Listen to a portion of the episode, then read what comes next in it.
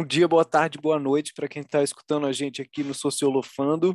E eu estou aqui com o meu colega Gabriel. Como é que você está, Gabriel? Tô bem, tô bem. E aí, galera que tá ouvindo a gente? Tudo bom. Aqui quem fala é o Igor também. Pessoal, hoje o tema da vez é cultura. Cultura. Cultura é uma é um dos grandes objetos da ciência que se chama antropologia. Muita gente tem é, um certo desconhecimento sobre o que é antropologia, né? E muito se confunde com sociologia. Mas as duas elas se encontram em vários pontos, principalmente no ponto de vista de estudar o fenômeno humano da cultura a partir das suas diversas formas de, de experiência, das diversas formas de aparecimento na própria humanidade. E aí, só para a gente introduzir, uma das grandes questões que se coloca é qual é o limite entre a natureza e a cultura. Porque as primeiras tentativas de explicar o fenômeno cultural estavam muito ligado às respostas que os seres humanos davam às suas necessidades mais básicas. E, por exemplo, algumas formas de proibição de algumas atitudes em público, por exemplo, como, enfim, é, necessidades naturais, necessidades fisiológicas, e a privatização, a levar essas coisas para o espaço privado, seria uma das formas que a cultura agiria sobre a natureza humana. Agora, indo mais adiante, é preciso pensar que a natureza humana ela é cultural por si só. Então, não é possível falar de uma cultura humana universal e tudo mais, porque a própria natureza humana ela é diversa. E a antropologia é essa ciência que estuda as diferenças culturais entre os seres humanos, principalmente pensando naquela relação entre o eu e o outro. Porque a partir daí existem várias possibilidades de entender aquilo que se chama de alteridade. Alteridade é a percepção que o ser humano tem da sua diferença em relação a outro ser humano ou de uma cultura se perceber como diferente de outra. Então, essas formas de percepção da diferença passaram por várias perspectivas ao longo da história. Então, a antropologia ela tem várias fases de estudo e várias formas de estudo e abordagem da, da cultura, que a gente pode tratar como um fenômeno cultural que tem várias características. Ele é histórico, ele envolve práticas culturais materiais, universos simbólicos, envolve como é que o ser humano lida com o corpo, como é que o ser humano lida com as próprias relações sociais, e tudo isso faz parte da cultura. E, e Gabriel, como é que você enxerga a necessidade de uma ciência como essa, do estudo da diferença? Você acha isso importante? Eu acho extremamente importante. Eu acho até legal que esse debate da natureza e cultura, né? E essa relação que existe entre as duas partes, assim, ela foi uma constante durante muito tempo, né? Se a gente até for pensar em sentido político, a gente vê essa discussão junto até na, nas ideias de Hobbes, Rousseau, sobre as dos estados de natureza e sobre como que a formação cultural fez a gente ter um contrato social e tudo mais. Mas obviamente quando a gente fala sobre comportamento e quando a gente fala sobre as formas de pensamento e sentimento, essa divisão é muito complexa, porque o que, que vai ser uma característica que vai ser centrada em, em relações hereditárias e instintivas para características que o meio ambiente que o sujeito se insere e o peso da cultura enquanto movimento social ela acontecer dentro das individualidades, né? Então a organização até mesmo sociopolítica ocidental, ela é influenciada por essas ideias constantemente, que a natureza ela estar oposta às noções que representam os modos de vida considerados às vezes civilizados.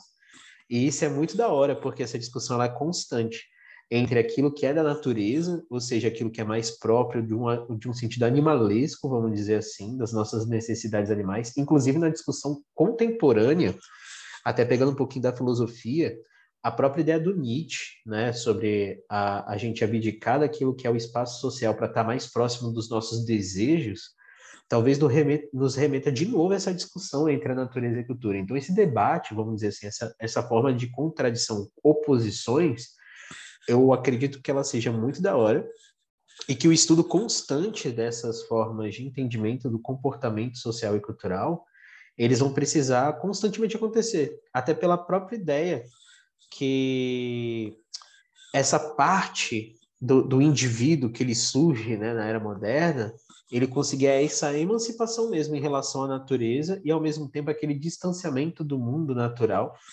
que era considerado como, como, o termo que eles utilizavam selvagem, né, vamos dizer assim. E aí os termos de civilização eles voltam como uma coisa muito mais grandiosa, muito mais evoluída, né, que até vai fazer parte da, do próprio desenvolvimento das ciências humanas, em especial sociologia e antropologia, influenciada pelo o darwinismo social e as perspectivas eugênicas científicas. Só que é muito da hora pensar sobre isso, porque esse estudo da cultura é extremamente relevante para a gente entender, né? Então, esse estudo desses movimentos e, e, entender esses repertórios culturais, até como, como uma ideia constante de ressignificação de pensamento, é muito bom. Então, enfim, acho que é isso. É, muito bom. É, você falou a palavra certa. Quando a gente fala de ressignificação, a gente tem que olhar para a palavra significado e o tanto que isso é importante nas abordagens sobre cultura porque essa discussão entre a natureza e a cultura, elas passam por um processo de diferentes formas e diferentes organizações do pensamento e da ação. Então, todas essas formas simbólicas de tratar algum evento natural ou algum evento social como algo que tem um significado universal foi uma coisa tida no início da sociologia e da antropologia seguindo o pressuposto de que existe uma cultura universal, de que existe algo é, que está por debaixo de toda a humanidade, que é uma base para que os sistemas simbólicos surjam. Só que isso foi uma visão etnocêntrica da Europa, como se tivesse um tipo de cultura e sendo possível classificar povos que possuem cultura e povos que não possuem cultura. E é interessante pensar nessa questão do homem primitivo, do homem selvagem, e em relação ao homem civilizado e tudo mais, porque existem dois mitos, né? O mito do bom selvagem, que é aquele ser humano natural, preservado, uma ideia assim, ideal de um ser humano que não foi modificado pela cultura, pelas construções de significados e tudo mais. Ou a visão do mal selvagem, que é aquele ser que é selvagem do ponto de vista negativo, de não ter cultura, de ser um povo sem qualquer tipo de símbolo, vivendo um tipo de estado animalesco, assim. Então esses dois mitos são os extremos assim de percepção das diferenças culturais, principalmente quando se trata de povos que são povos nativos, povos que são muito tradicionais dos lugares, tudo mais. Aqueles povos pré pré-coloniais assim. Então, o que se tem de ponto comum é que não existe algo universal na cultura humana, a não ser a própria natureza humana que é cultural. Então, de certa forma, e em várias culturas, para não dizer em todas, a cultura que constrói a noção de natureza e a, e, a, e a forma plástica com que o ser humano consegue lidar com essa natureza e com a própria cultura. Então, essas formas culturais elas são estudadas pela antropologia. E, e esse tipo de pensamento foi sendo transformado ao longo do tempo, né? Tanto que a gente tem, no início, do, durante o processo colonial, muito influenciado pelo positivismo de Augusto Comte, o positivismo da busca pela nacionalidade, pela busca de leis universais, se classificavam as culturas entre três níveis, a gente pode dizer. Inclusive, a gente fez um episódio sobre isso, né? Sobre a perspectiva evolucionista do Augusto Comte, onde ele falava dos três estágios de passagem da selvageria para a barbárie em direção à civilização, como se a selvageria tivesse ligada com a ideia de que a magia, que é essa forma mais é, próxima que o ser humano tem com a natureza para explicar os fenômenos de existência do mundo, a origem, perguntas que não têm resposta do ponto de vista científico, empírico e tudo mais. A magia traz essas coisas e os conhecimentos mitológicos dos povos mais tradicionais. E isso era visto como uma forma inferior de cultura, no sentido de que não era um pensamento civilizado, era um pensamento muito primitivo, e isso colocava essas culturas em lugares mais inferiores. E aí isso caminharia em direção à civilização, com povos que fariam a ciência de maneira mais civilizada, de uma maneira mais letrada. Então, esse tipo de perspectiva inaugura e funda e torna assim presente o etnocentrismo dentro da antropologia, que é a percepção de que existe um modo só de existir e esse modo é ideal e todos os outros povos que não são semelhantes a essas práticas e esses pensamentos deveriam seguir esse mesmo caminho. E isso é uma forma científica, inclusive, que foi usada para justificar os processos coloniais. Porque a missão civilizatória, que até vários autores falam, como Norbert Elias, o próprio Augusto Conte falava sobre isso, de que é preciso civilizar essa selvageria, seja o bom selvagem, seja o mal selvagem, para levar a humanidade a um estágio mais evoluído de cultura. E a partir daí surge até aquela ideia que cai no senso comum de que existem povos cultos e povos não cultos, povos que possuem cultura e povos que não possuem cultura. E os atrasados precisam ser ajudados pelos civilizados. E isso é a justificativa da colonização. E é incrível pensar que esse foi um pensamento do século XVII, XVIII, que permanece até hoje, né, em várias instâncias do próprio governo, do própria estrutura do Estado, das relações de poder, das relações raciais. Tudo isso tem essa influência de colocar o outro como um ser inferior, aquele que não tem atingido um tipo de pensamento que foi classificado como superior de uma maneira arbitrária.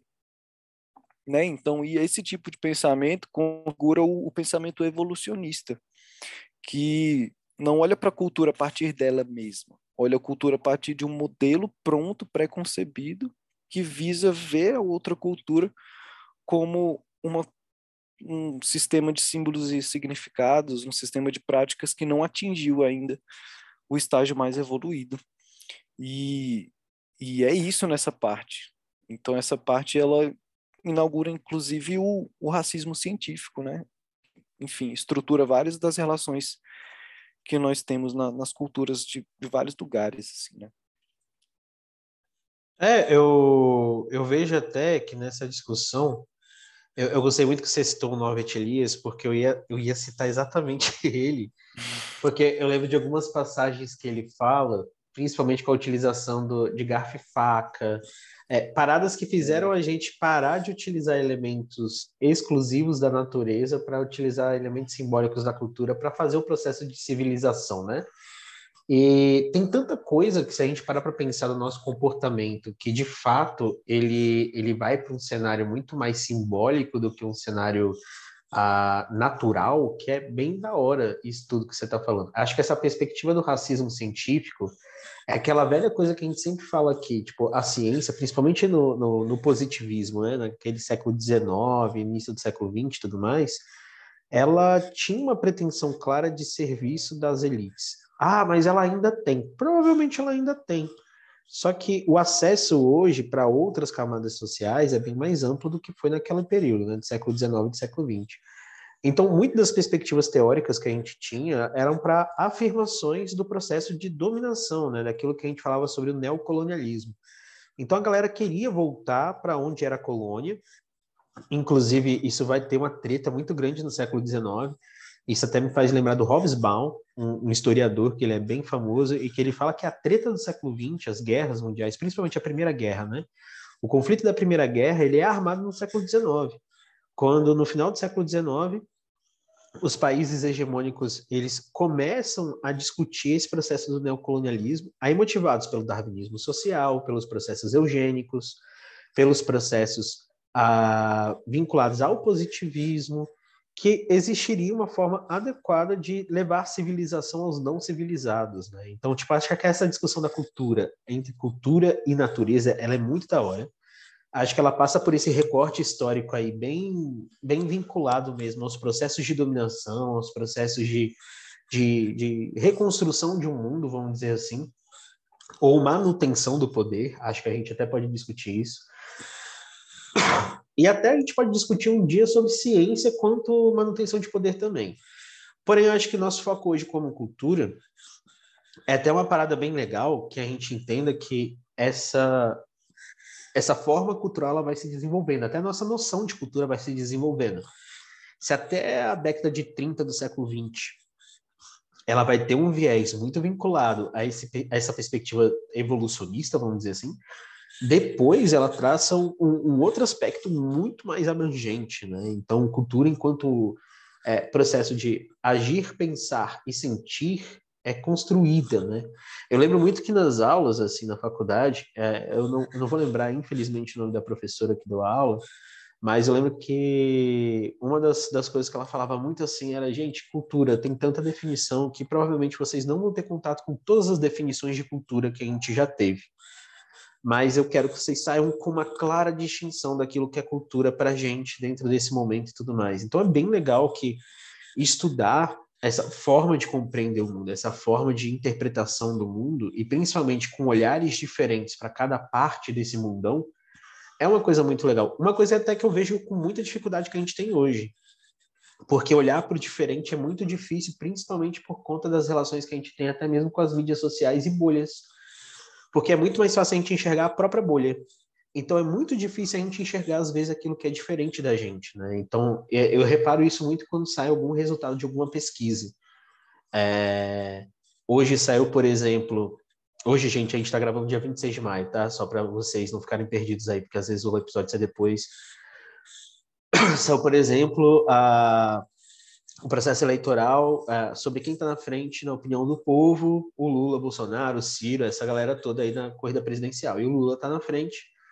E aí eu fui ver os comentários, obviamente eu sempre olho os comentários nas, nas publicações nas redes sociais, e aí tem uma galera, ah, não conheço ninguém que vai votar no Lula. E uma outra galera falando, ah, você não conhece, mas aqui todo mundo vai votar.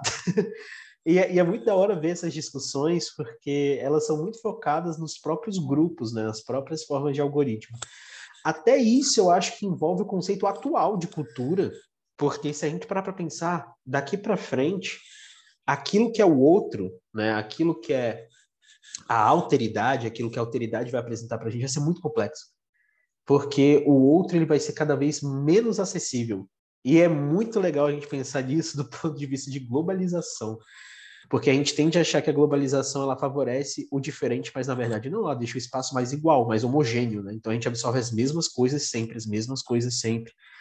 E nesse processo inicial dessa, dessa discussão, é... a diferença desse mundo, da natureza e da cultura, vai sendo desenvolvida com o tempo, gradual e lentamente. Né? Eu acho isso daí fantástico, assim, do ponto de vista de discussão. É demais. É bom você trazer essa ideia dos, das bolhas sociais, né? Porque é difícil definir a cultura de um povo de uma maneira delimitada e com fronteiras, assim. Porque a cultura não está fixa num território, a cultura também não está fixa necessariamente na, na, na, na nacionalidade de alguém, onde ela leva essa cultura para outros lugares. Mas vai nesse processo do encontro mesmo com o outro no sentido de que só é possível perceber a diferença no contato com o outro. E é louco perceber que, apesar da globalização é, tender à, à homogeneização dos espaços e das práticas, com as redes sociais, com os algoritmos e tudo mais, formam-se espécies de subculturas, né? Que seriam essas bolhas que não conseguem perceber a diferença, porque é como se cada grupo tivesse vivendo a própria cultura do próprio grupo a partir das visões, das, das visões que esse grupo tem sobre outros grupos. Então, é, é como se fosse uma, uma lupa que você vai colocando, como se fosse assim, ah, existe a grande cultura brasileira, ou melhor ainda, tipo a cultura global, no sentido da globalização, aquela coisa mais cosmopolita. Aí você vem para as culturas nacionais, culturas regionais, mas mesmo assim são vários níveis de, de cultura, vários níveis de significados que, que formam identidades nos grupos, né? Que formam inclusive conflitos em torno dessas identidades. Então a cultura ela foi um conceito criado para dar nome a essa, a essa complexidade de, de relações que existe, tanto do ponto de vista simbólico quanto do ponto de vista prático das, da vida humana. assim. E, e o pensamento antropológico ele vai se desenvolvendo no sentido de, de se afastar dessa ideia etnocêntrica, de uma única ideia de cultura, como se existisse uma uniformidade na humanidade, assim.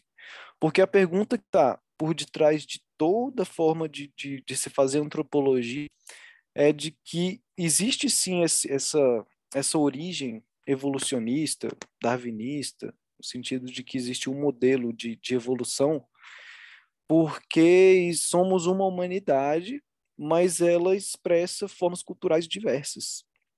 O pensamento antropológico foi, foi se desenvolvendo e mudando a complexidade da análise, assim, para a gente abordar o que é cultura.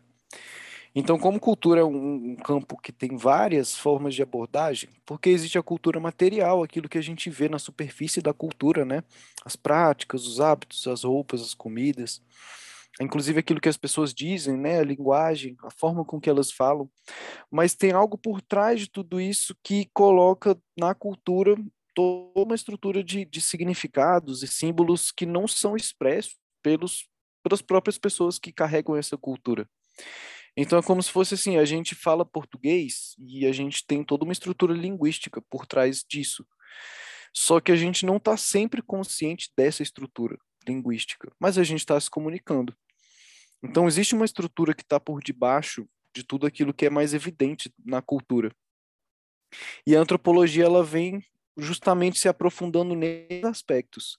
E aí a corrente de pensamento que vem depois do evolucionismo, que, que foi inclusive uma das formas de evolução, de evolução, né, a palavra, do pensamento antropológico, é que se tirou a ideia de que a cultura é uma coisa universal na sua forma e se passa para a ideia de que é preciso entender a origem das práticas culturais, no sentido de que diferentes sociedades podem ter criado formas semelhantes de, de solução para as coisas da vida, ou de como fazer as coisas, só que com origens diferentes. Então, a segunda etapa do pensamento da própria antropologia é a ideia de que a cultura ela se difunde.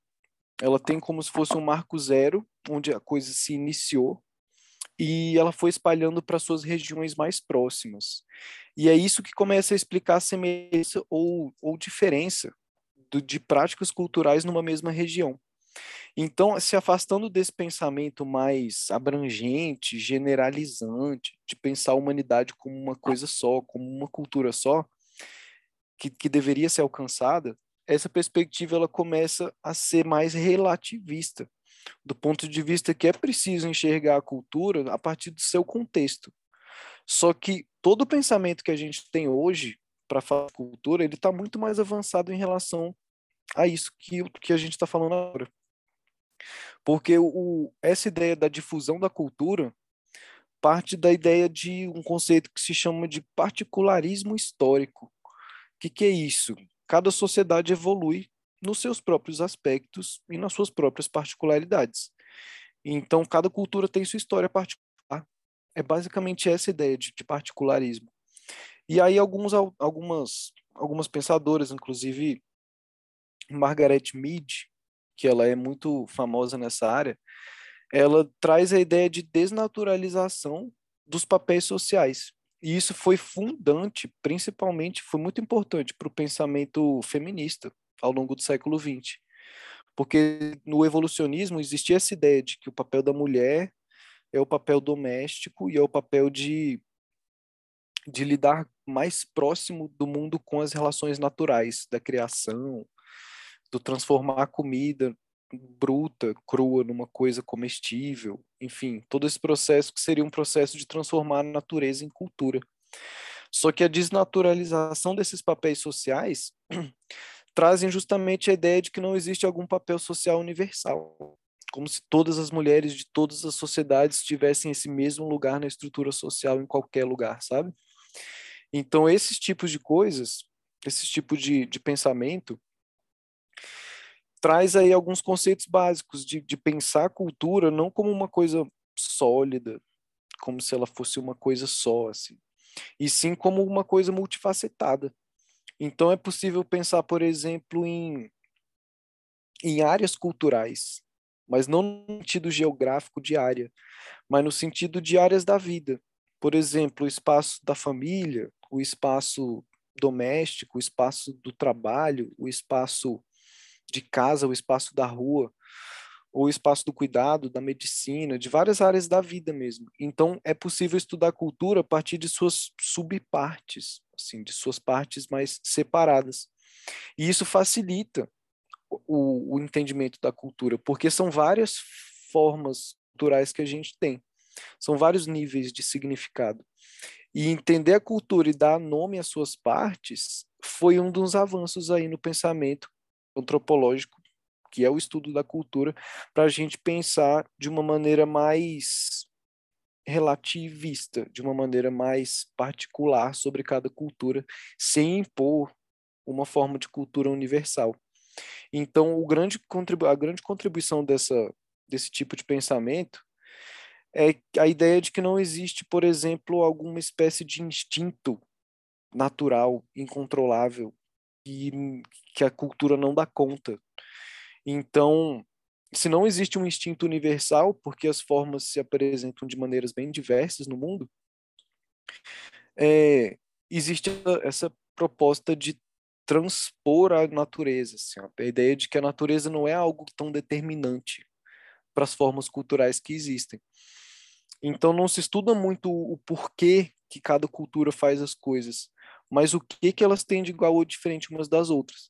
E aí a gente começa a comparar uma cultura com a outra, ao invés de colocar uma como modelo ideal e, e tentar perseguir esse tipo de modelo ou resistir a esse tipo universal, e sim pensar em cada cultura como um universo particular.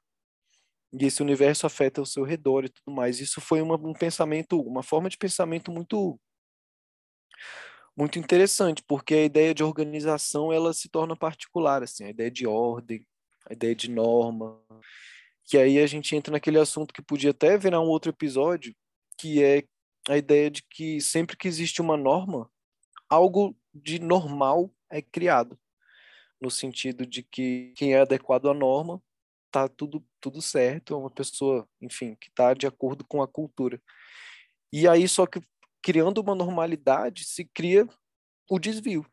E esse desvio, ele é uma forma de manutenção da própria estrutura. Porque se não houvesse o desviante, todos seriam a mesma teriam os mesmos traços, as mesmas práticas e não haveria diferença. Então, essa essa segunda perspectiva, na cultura mais particular, foi um dos grandes avanços aí da antropologia, que ajuda a gente a pensar muitas práticas de hoje em dia, né? É, eu vejo até essa parte aí final que você estava falando como uma das coisas mais uh, legais, assim, em torno da discussão cultural, mas eu, eu, eu até me lembrei agora da cena de um filme que ele é Star Trek da, da nova geração, que tem uma cena que eu acho que ela é sensacional para essas discussões de cultura. Não sei se você vai lembrar dela, mas é o seguinte: é... a nave e os tripulantes eles estão numa missão e eles não podem aparecer para uma cultura que ainda não teve contato com tecnologia tão avançada ou diferente, né? Vamos dizer assim, a, da deles. E aí, quando essa tecnologia aparece, que eventualmente dá errado, né? As coisas saem errado e tudo mais, aparece uma nave gigantesca. Eles começam a interpretar aquela nave como se fosse um deus. E, e ele tem uma punição, né? O, o, o tem uma, tem uma punição por conta de ter deixado a nave aparecer. E eu acho sensacional, porque tipo, é uma regra que eles não podem interferir na cultura dos outros e tem que deixar as outras populações e civilizações se desenvolverem com as suas particularidades, que é o que você estava falando aí agora. E essa questão da norma, né, e do, do outro, vamos dizer assim, o, o outsider, né, vamos dizer, de uma forma mais vinculada ao que, uh, o que a gente está experimentando, é, é, muito fácil a gente enxergar uh, aqueles que vão contra, né, e, e, eles têm uma serventia. Eu vivo falando isso até em sala de aula, gente, pessoas que elas não querem uh, ou que elas não fazem ou que elas são punidas, elas são tão desejadas quanto as pessoas que querem, que elas fazem, tudo mais. A gente tem que parar de falar que, tipo assim, uma pessoa que ela faz algo errado, ela não é desejo do sistema. Ela é desejo do sistema, até porque se a gente estabeleceu que algo faz parte da norma, a gente já sabe que pessoas não farão parte dessa norma. A grande questão é que a gente vai ter mecanismos que forçarão alguns indivíduos, ou a maioria deles, se adequarem às normas sociais, né? aos padrões de comportamento e tudo mais. E aqueles que não estão, eles têm uma serventia de mostrar para todos quais são as normas. Então, quando a gente pune, quando há uma punição social, seja ela qual for, em qualquer lugar que vocês consigam imaginar aí na cabecinha de vocês, ela tem uma serventia para o mundo externo sem ser para o mundo individual, daquele indivíduo que feriu a norma, que ela é muito útil, porque você avisa para todos que, olha, gente, tem um limite. E o limite, esse indivíduo aqui, ele ultrapassou. Então, como ele ultrapassou, ele precisa ser punido de diversas formas. E é uma outra discussão também massa, que é a punição social. A, a gente tem muita vinculada com a punição jurídica, sendo algo muito grande aqui, né, na nossa realidade brasileira, ocidental e assim vai.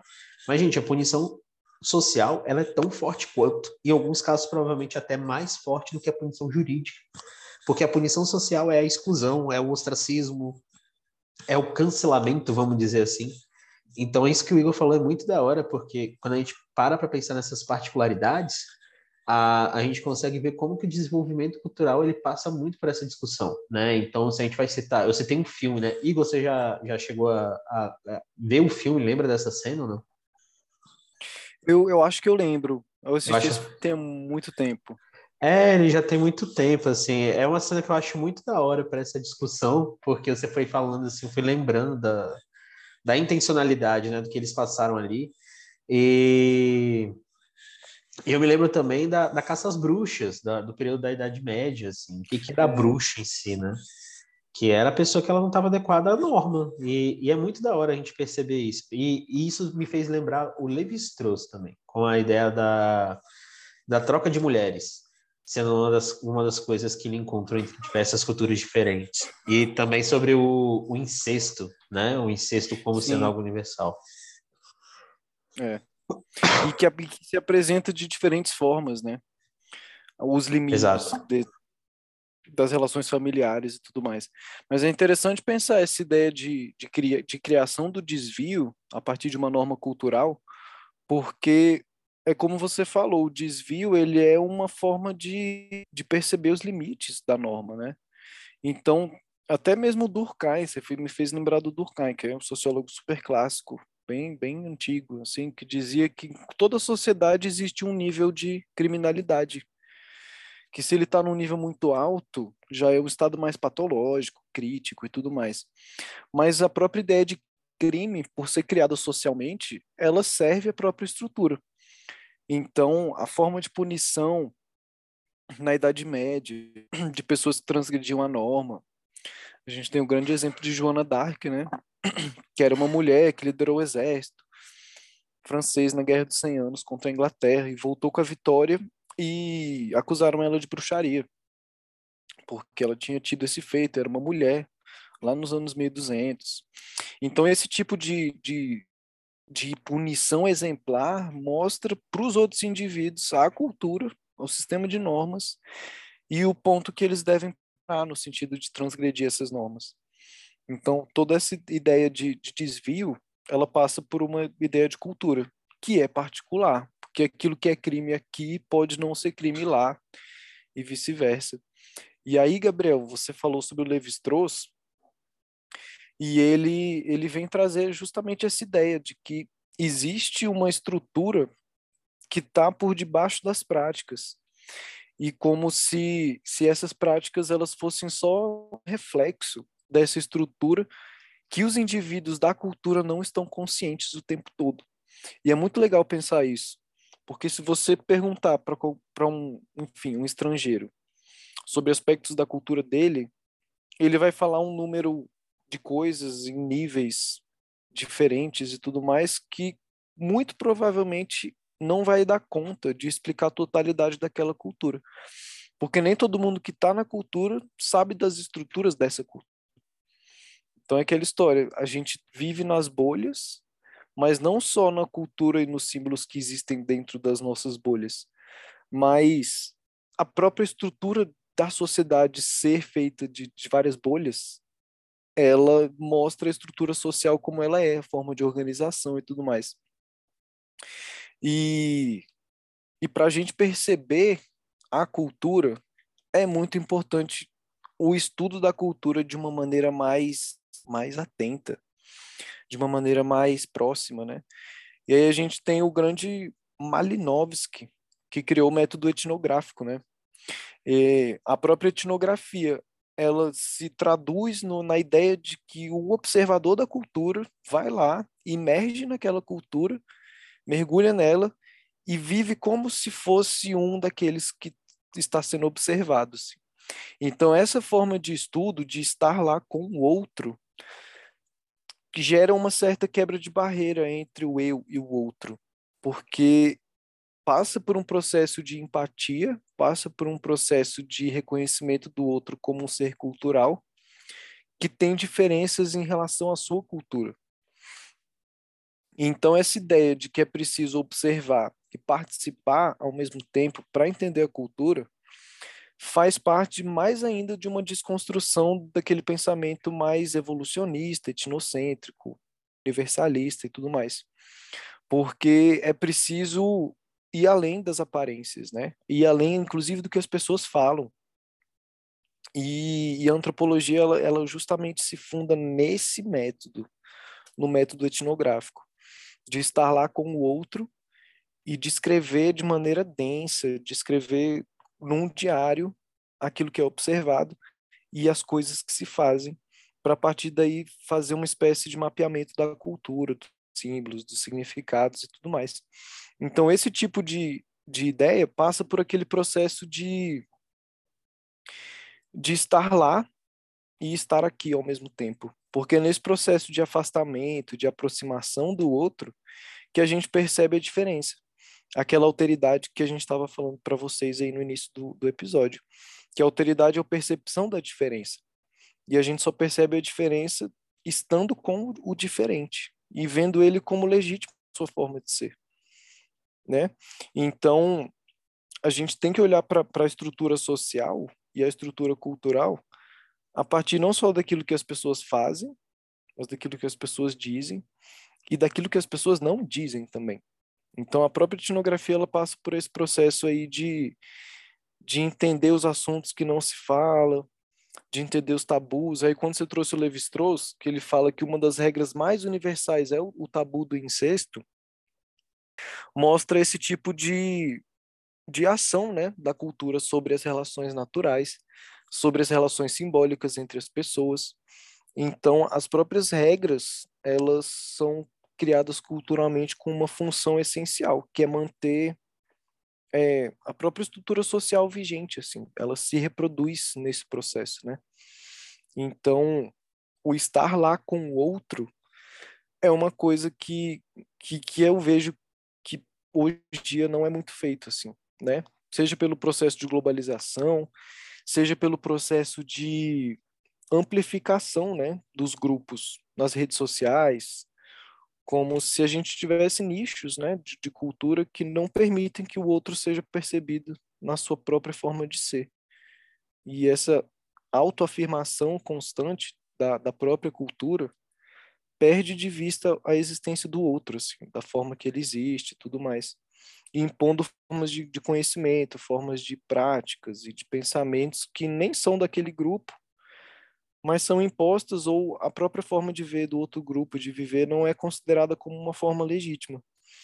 Então, essa forma de pensamento mais é, participante né, da cultura do outro faz com que a gente perceba muito mais coisas do que a gente vê aos nossos olhos, né? Exatamente.